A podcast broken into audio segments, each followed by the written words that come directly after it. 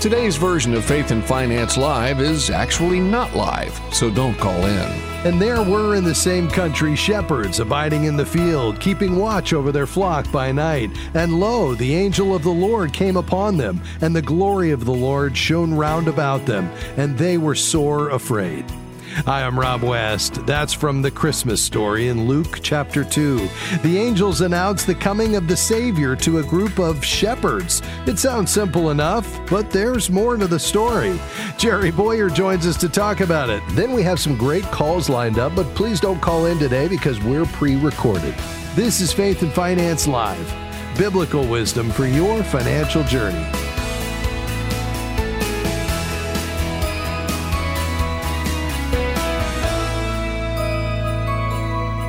Well, our guest Jerry Bowyer, is the author of The Maker versus the Takers What Jesus Really Said About Social Justice and Economics. It's a book loaded with amazing insights about Jesus' time on earth from an economic perspective, and I'd really encourage you to pick up a copy. Jerry, great to have you back. Always a pleasure, my friend. Jerry, those angels carried probably the most important message in history. So, why deliver it to shepherds? Weren't they the social outcasts? Yeah, that's an interesting point uh, because it's a little complex. Uh, because I've heard sermons about how shepherds were social outcasts. Um, and there is some evidence for that, but I think we kind of need to fill out just a little bit more historical detail. Shepherds were under uh, the tradition social outcasts for the reason that you can't necessarily control where your sheep go.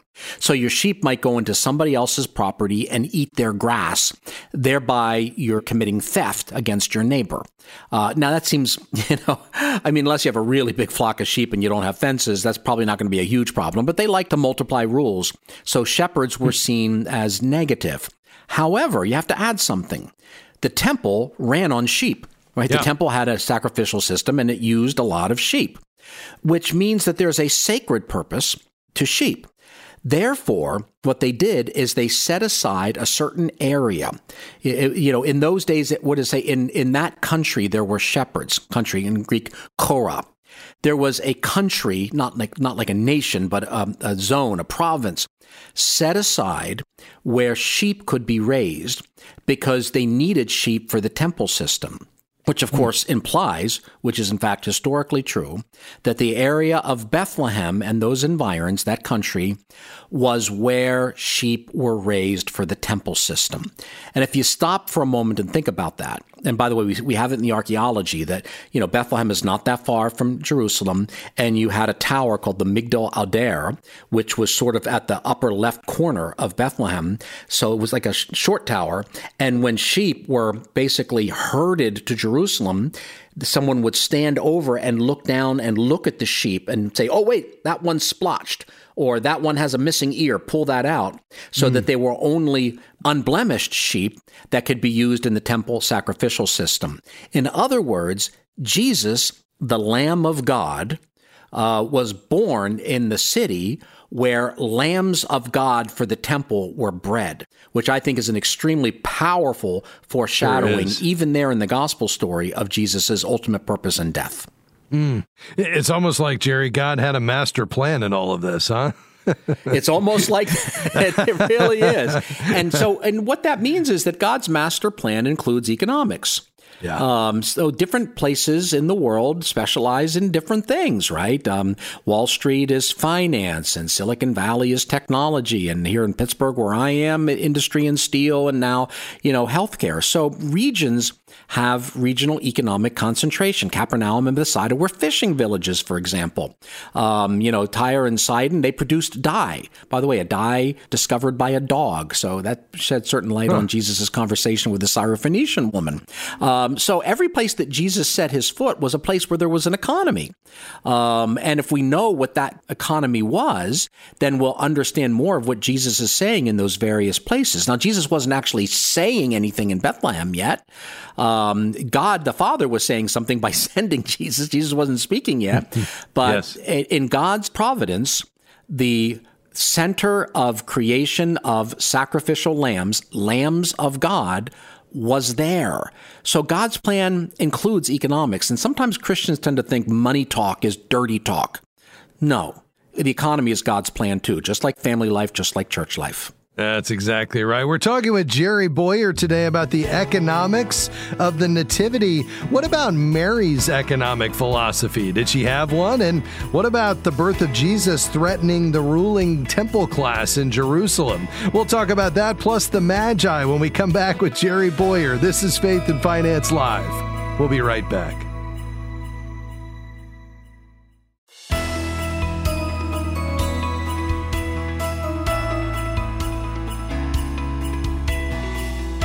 It's great to have you with us today on Faith and Finance Live. I'm sure you're going to read Luke chapter 2 at some point during this Christmas season as you think about and reflect on the Christmas story, the birth of Christ. Well, what about the fact that there's an economic backdrop to everything we read in Scripture? And could that, in fact, enlighten what God is telling us through the Scriptures? Well, we're talking about that today with Jerry Bowyer, our resident economist. Uh, before the break, Jerry was sharing with us about the economics of Bethlehem and perhaps how that was foreshadowing what Jesus would ultimately do to pay for the sins of the world on the cross. But, uh, Jerry, what about Mary? Obviously, a central figure in this story. Uh, we know a little more about her than we do Joseph. Uh, does she have an economic philosophy? Yeah, she pretty clearly does because when she goes to visit um, cousin Elizabeth, um, she sings a little song or writes a little poem that history knows as the Magnificat. So why is it called the Magnificat? Because she starts out by saying, my soul magnifies the Lord, or magnify the Lord, my soul. And in Latin, that's Magnificat. Um, yeah. So a lot of great music has been written around that. And there's a lot of economics about the rich being torn down, uh, those who are on the thrones being deposed, about the rich being sent away empty, uh, um, and about the poor being filled, about the humility of God's handmaiden. She's referring to herself that way. There's a lot of economics and kind of politics going on there. Um, and again, remember, you have to look at location. So when the angel announces to Mary that this is going to happen, you don't have a Magnificat. Um, you don't get the Magnificat until she visits Elizabeth. Elizabeth is a Judean. So remember, Judea was richer and a more hierarchical society, more kind of cronyist in many ways. There was a kind of the ruling class was kind of living off of others.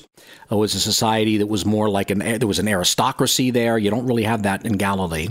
I mean, look at how Mary and Joseph they're living in a humble village, and she's a descendant of David. So you didn't have a functioning aristocracy, but you did down in the South. Um, and Elizabeth was of such high status that her husband was able to offer sacrifices, or I should say incense, although incense is a kind of sacrifice in the temple. Uh, because that's when it's announced that uh, John will be conceived.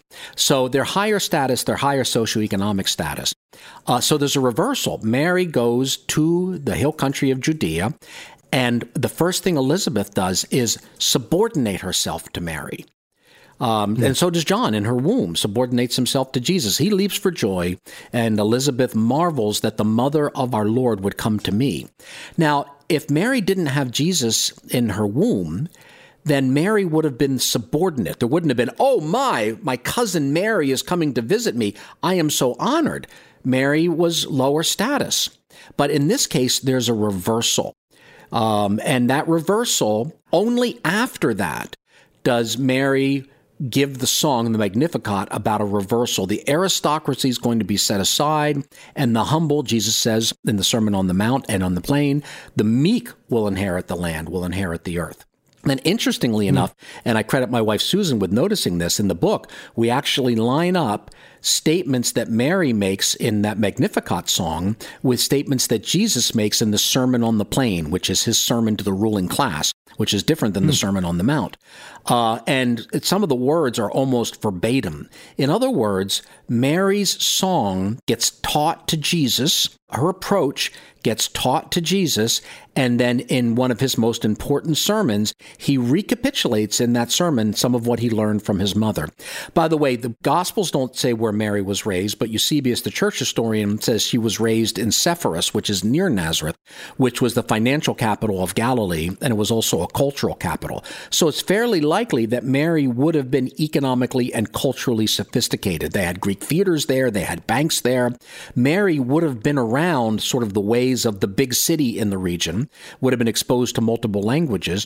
So she is she's humble morally in that she humbles herself, but she writes this beautiful poem and she's raised in a metropolitan sophisticated area. So she's fairly likely the one who was the big intellectual influence on Jesus. And people don't like to think about Jesus having intellectual influence, but he's God and man. The human hmm. nature learned right? The divine yeah. nature didn't learn, but he's fully God and he's fully man. So he learned. So the God man learns from his mother. Uh, and that shows up in the Sermon on the Mount exactly how much he learned from her. Wow, that's fascinating. All right, Jerry, the other economic backdrop that we have going on here is the fact that the birth of Jesus threatens the ruling temple class in Jerusalem. How does that help to illuminate this story? Well, it's interesting. Mary and Herod both understand more than anybody else around them what the birth of Jesus means. They just react differently to it. Mary understands that it's going to upset everything and bring justice to the world, and she wants that. Herod understands that it's going to upset everything and bring justice to the world. And being an unjust, oppressive tyrant, he doesn't want that. In some ways, right. I think Herod understood the birth of Jesus more than many Christians do, because we think he just came to change our hearts. But if he changes our hearts, everything else changes too. He came, the prophesied Messiah was going to bring justice to the earth. He was going to cleanse the temple. Hold on a second. What? He's going to cleanse the temple. A whole lot of people's living depended on a dirty temple, a crooked yes. temple, a temple where when people went to buy sacrifices, they had to pay double because the money changers were giving unjust exchange rates. So, uh, mm. so Herod understood that his livelihood and the livelihood is, by the way, says Herod was disturbed and all Jerusalem with him. Think about how corrupt mm. Jerusalem was, that the birth of a Messiah who would bring justice to Israel was seen as trouble in the national capital. I mean, you can imagine that in America. Let's say someone says Jesus is going to come, ba- come back and get rid of all the evil in America, and everyone in Washington, D.C. is really worried. you know, we all should be worried, but they were especially worried. They understood the Messiah was going to cleanse the temple, he was going to set things right. He was going to treat the poor equally and that would have ruined their lives. Uh, it would have ruined their mm. livelihoods in particular. Uh, by the way, that's why later in the Gospels, it wasn't until Jesus told a very explicitly economic parable that Luke says that they discerned that he was talking about them, and then they set out to destroy him. Uh, when Jesus mm. confronted the money changers, he was confronting the evil of the temple and starting in motion the cleansing of the temple, which actually eventually ended up to the, the destruction of the temple and the destruction of all Jerusalem in 70 AD. So the people who worshiped power, in some sense, got the power implications of Jesus' message better than we do. Hmm, wow. Jerry, quickly, we've got just a minute left. Of course, in Matthew chapter 2, the Magi come to worship the baby Jesus and give him very expensive gifts. What was timely about that? Well, I think what's timely about that is the gifts match the gifts that are described in Torah for the temple. Um, and basically, by giving him things that you would bring to the temple, basically you start that starts the theme in the gospels which is throughout that the temple is completely corrupt and that jesus is the other temple so throughout the gospels you have a competition between two temples one temple devours widows houses jesus says the other temple feeds widows uh, and raises mm. them up from sick beds and feeds them out of himself. So basically, the gospel is in some sense a conflict between two kingdoms, two temples, and two economic models. One is taker, and the other is maker. Maybe that would be a good title wow. for a book. I think so. In fact, Jerry's the author of The Maker versus the Takers, what Jesus really said about social justice and economics. Pick it up. You'll see this conversation Great stocking and stuffer. much more. Yes, it is. Absolutely. Jerry, thanks for stopping by, buddy. Thank you. Merry Christmas. Merry Christmas. I'm Rob West, and this is Faith and Finance Live. And even though we're not here today and can't take your live calls, there's much more ahead on the program, so please stay tuned.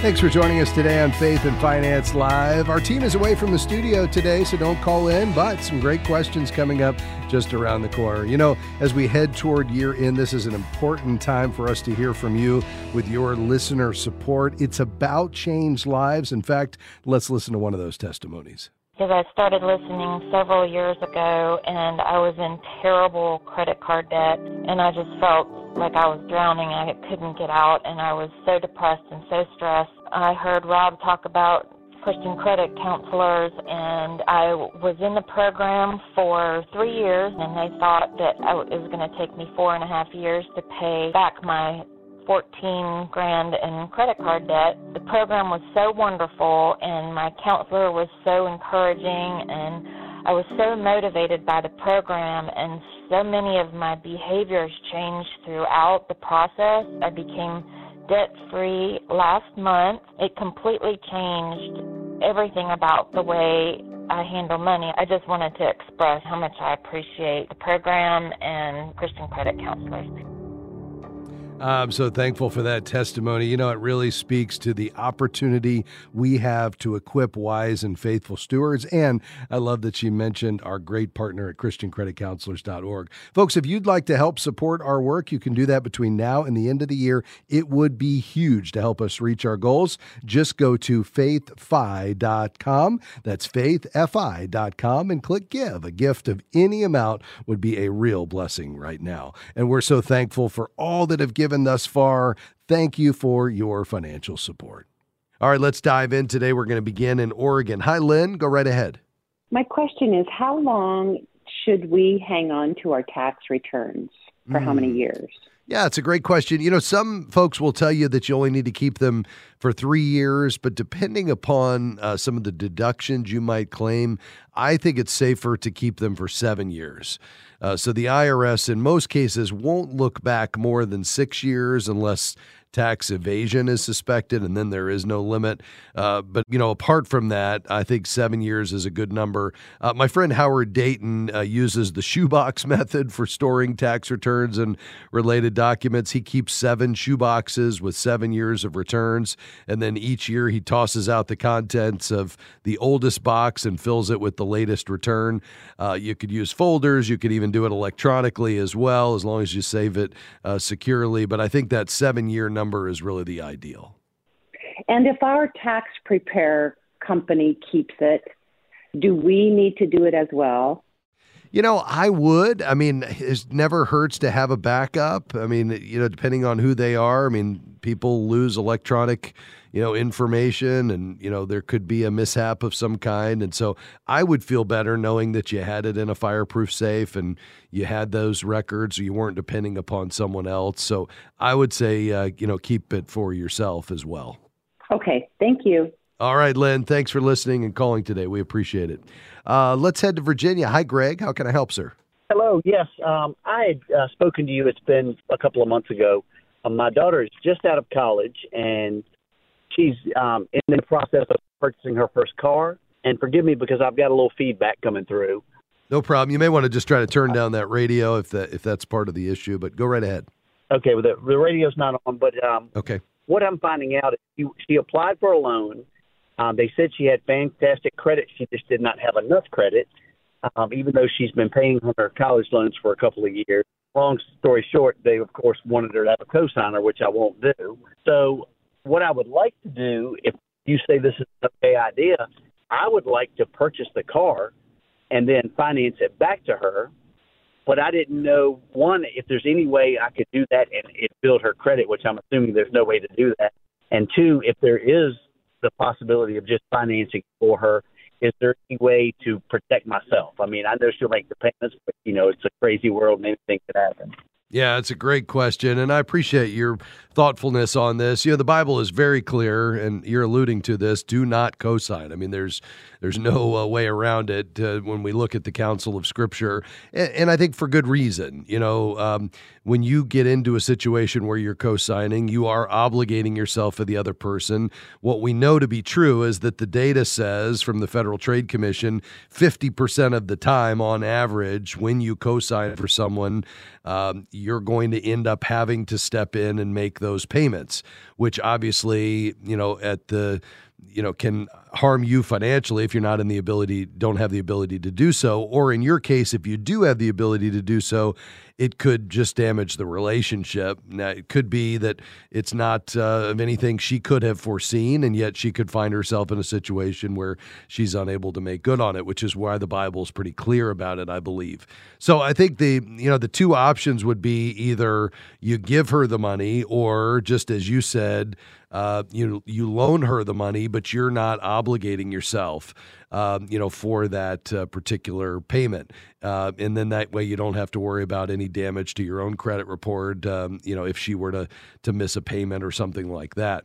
Uh, now, how you go about that, I think you know there are two ways to do it. One is you could just lower loan her the money and then she'd turn around and and you know finance the car at that point. And perhaps with a little bit more down payment maybe she could get to a place where she could get the loan even if it's not the most favorable terms maybe she has to come back and and uh, refinance it in a couple of years the other is exactly what you're saying where you buy it and then you essentially uh, allow her to buy it from you, and you are the lender. And I think in that case, again, just realize that this changes the relationship. You know, the Bible talks about this being a, a master slave relationship, which is why you know, we typically try to avoid loaning money to friends and family because, again, despite our best intentions, it may not play out the way we want, and we would never want money to come between the two of you. But if you decided to do it, knowing that you're going into it perhaps with the understanding that if she ever got to a place where she couldn't pay it that you're willing to cover that for her. You're ready willing and able and you you make that clear on the front end at least to yourself if not in full disclosure to her. But i would definitely put it all in writing. Now it's not uh, it's not going to help her build her credit she's going to need to do that other ways, either through a secured credit card where maybe there's a budgeted item that she charges on the card and then pays off every month. She could also look at something called a credit builder loan.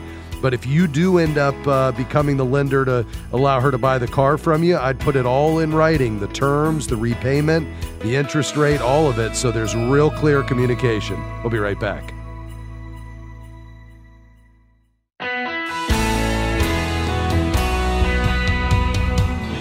So glad to have you with us today on Faith and Finance Live. Our team is away today, so don't call in, but we lined up some great questions in advance, and we'll be going to those here in just a moment. Let me also remind you that the advice that I give each day on this program is general in nature. We offer principles and ideas that apply at a high level. They are not personalized, so that's why you should always seek professional financial advice. And if you'd like to find a professional who shares your values, values, we, of course, here at Faith and Finance Live recommend the Certified Kingdom Advisor designation.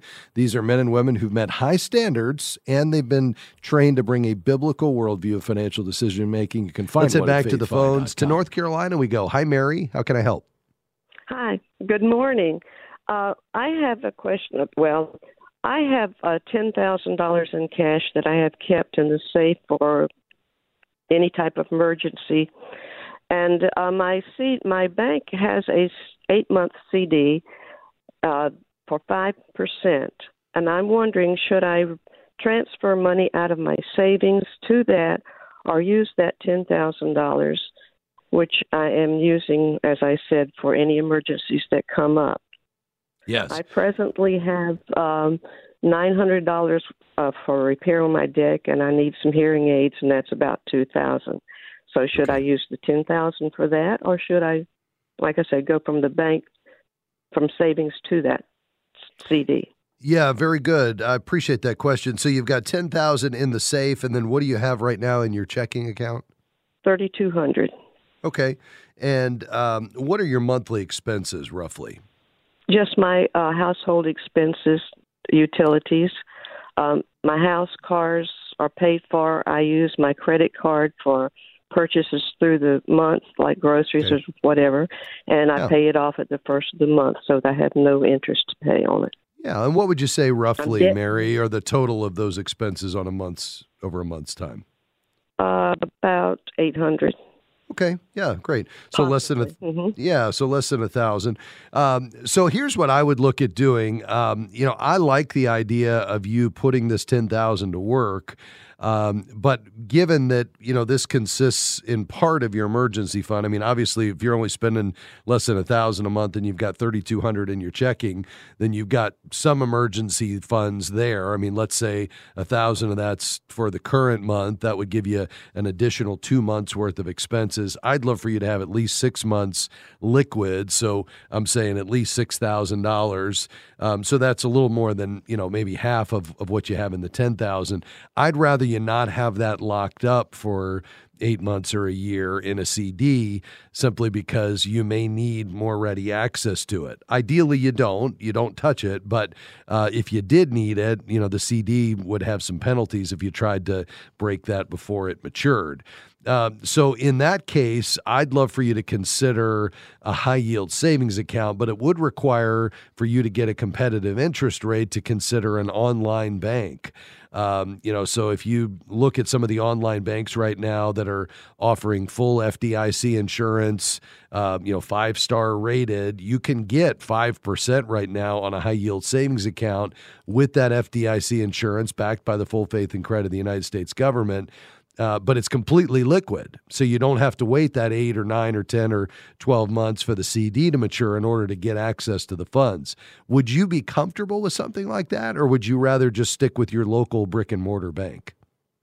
Well, um, I'm probably with the local bank because I go back to the my grandmother always saying a bird in the hand is worth two in the bush. Yes, ma'am. And um, yes, ma'am. So, I certainly understand I, that but I do think I want to look into that online banking. Yeah. Do you have one or a couple that in particular that you would recommend? Yeah. So, for instance, I'm on bankrate.com right now. If you use the internet, go to bankrate dot com and just click on right there on the top of the page you'll see one that says high yield savings and you'll see that CIT Bank for instance right now is offering 5.05% on their high yield savings with a minimum balance of uh, $5,000 and you'll see another one that has 5.1 and then you'll see Capital One at 4.3 so you'll see a number of banks between basically 4.3 and 5% many of them 5 star rated all FDIC and insured. And then what you would do is, whichever one you selected, you'd open that uh, savings account with the online bank. You could link it then electronically to your local brick and mortar checking account and then you'd take that 10,000 in your safe, deposit it in your checking account, and then you just electronically transfer it over to the high yield savings and then at any point if you needed to you know get access to the money you'd just transfer it back using an ACH transfer which would be fee free and it would take 1 to 2 days at the most. The nice thing is that that 10,000 while you're not touching it is not just sitting in you know this in the safe uh, you know it would now be earning $500 a year and that's an, you know an additional $500 that you'd have at the end of the year if you didn't touch it. So it's a great opportunity with these interest rates a little higher right now to take advantage of something like this. Again, if you're comfortable doing it. At the end of the day though, if you said, "Listen, I feel like with the 3000 I have in my checking account, you know, I've got enough there. Maybe you take and add another thousand or two to it, and then you take the eight thousand that remains and put that into the the eight month CD because you're more comfortable being there with the the branch that you know. I'd be okay with that. I'm just giving you the online bank as an alternative. Does that make sense? Oh, absolutely, and I do so appreciate it. Thank you. Happy you. to do it. If you have other questions, Mary, give us a call. We appreciate it. Let's go to Texas. Hi, Annette. How can I assist you? So yes, I'm calling because uh, my credit score is real low, and I'm trying to get my credit score back up there. And I do. I'm trying to get my everything like my credit's low right now, and I owe some like hospital bills and some loans that were open in the past. And I'm trying to get that all fixed, and I'm really having a hard time doing it because I'm trying to reach out to um, credit bureaus to you know, get it started, but it's not getting anywhere. So I don't know where to start. Yes. So, Annette, are these all past due accounts that have maybe been charged off? They've been kind of sitting out there for a while, or are these more recent? Um, these have been, some of them have been sitting out there for a while. Some have already went into collectives.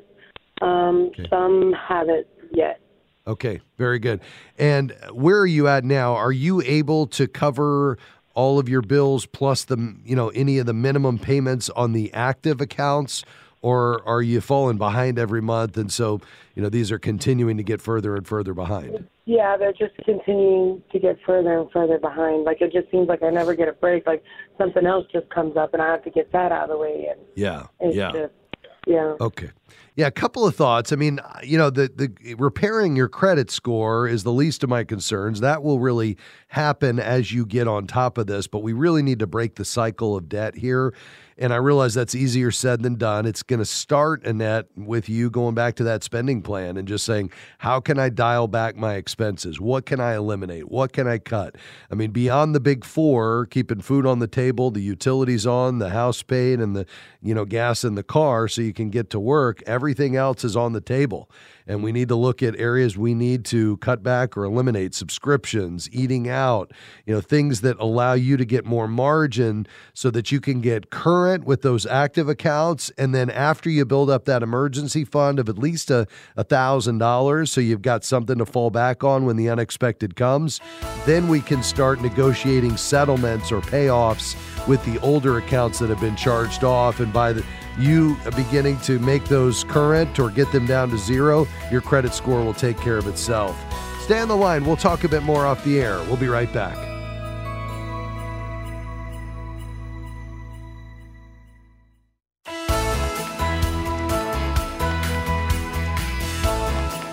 This is our final segment of a Faith and Finance Live program that we previously recorded. Thanks so much for being with us today, and we hope you'll stick around and enjoy the rest of the program. Let's go to Mississippi. Hi, Scott. How can I assist you?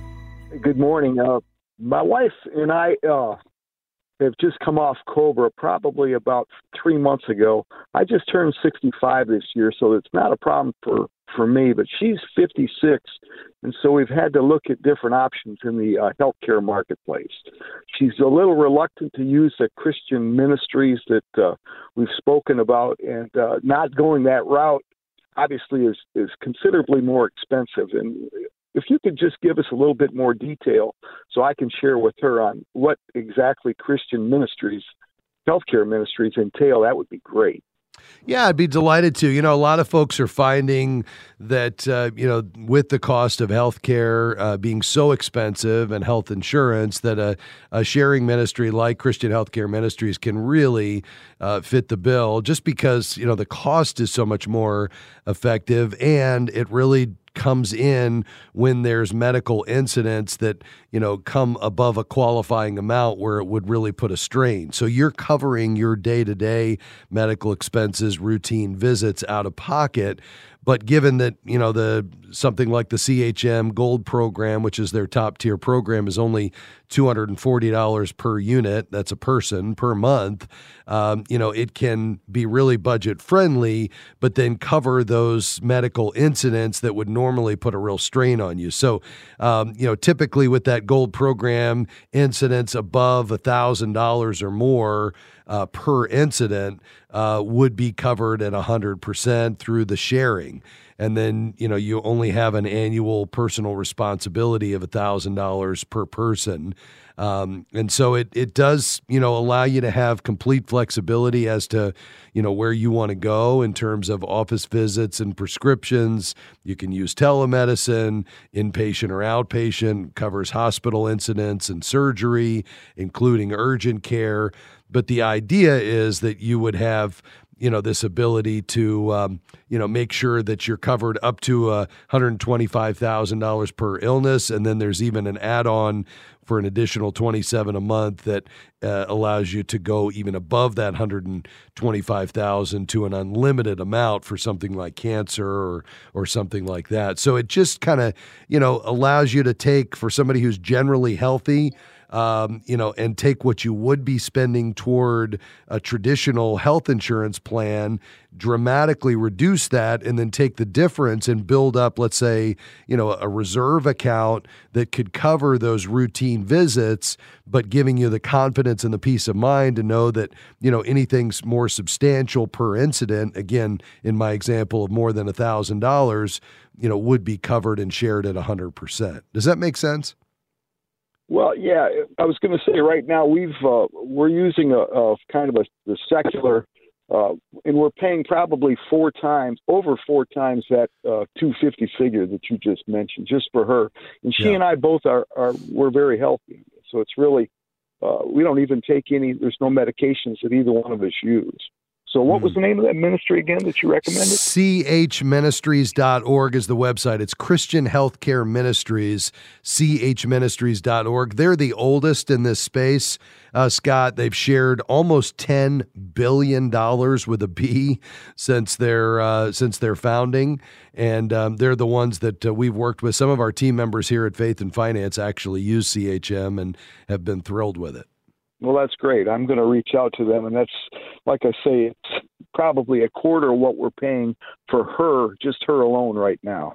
Yeah, and that's where folks really find these to be very helpful, uh, just because you can dramatically reduce the cost as long as you're diligent in putting that aside to cover those routine visits and things you would normally have covered with a copay.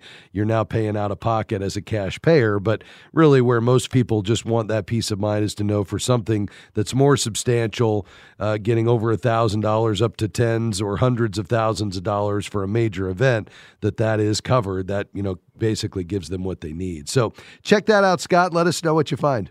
That's great. Thanks All for right. your help. All right, happy to do it. God bless you, sir. Uh, to Texas, hi Sarah. How can I help you? Hi, how are you? I'm doing great. Thanks for your call. Um, I'm calling because um, me and my husband we're in about seventy thousand of credit card debt, and he's the only one working, and it's um, got to where our checking account is affected now. Also, we've been overdrawn. We never used to be overdrawn before, and we're getting overdraft fees. And I've received um, some stuff in the mail. Debt. I've received debt forgive offer for debt forgiveness.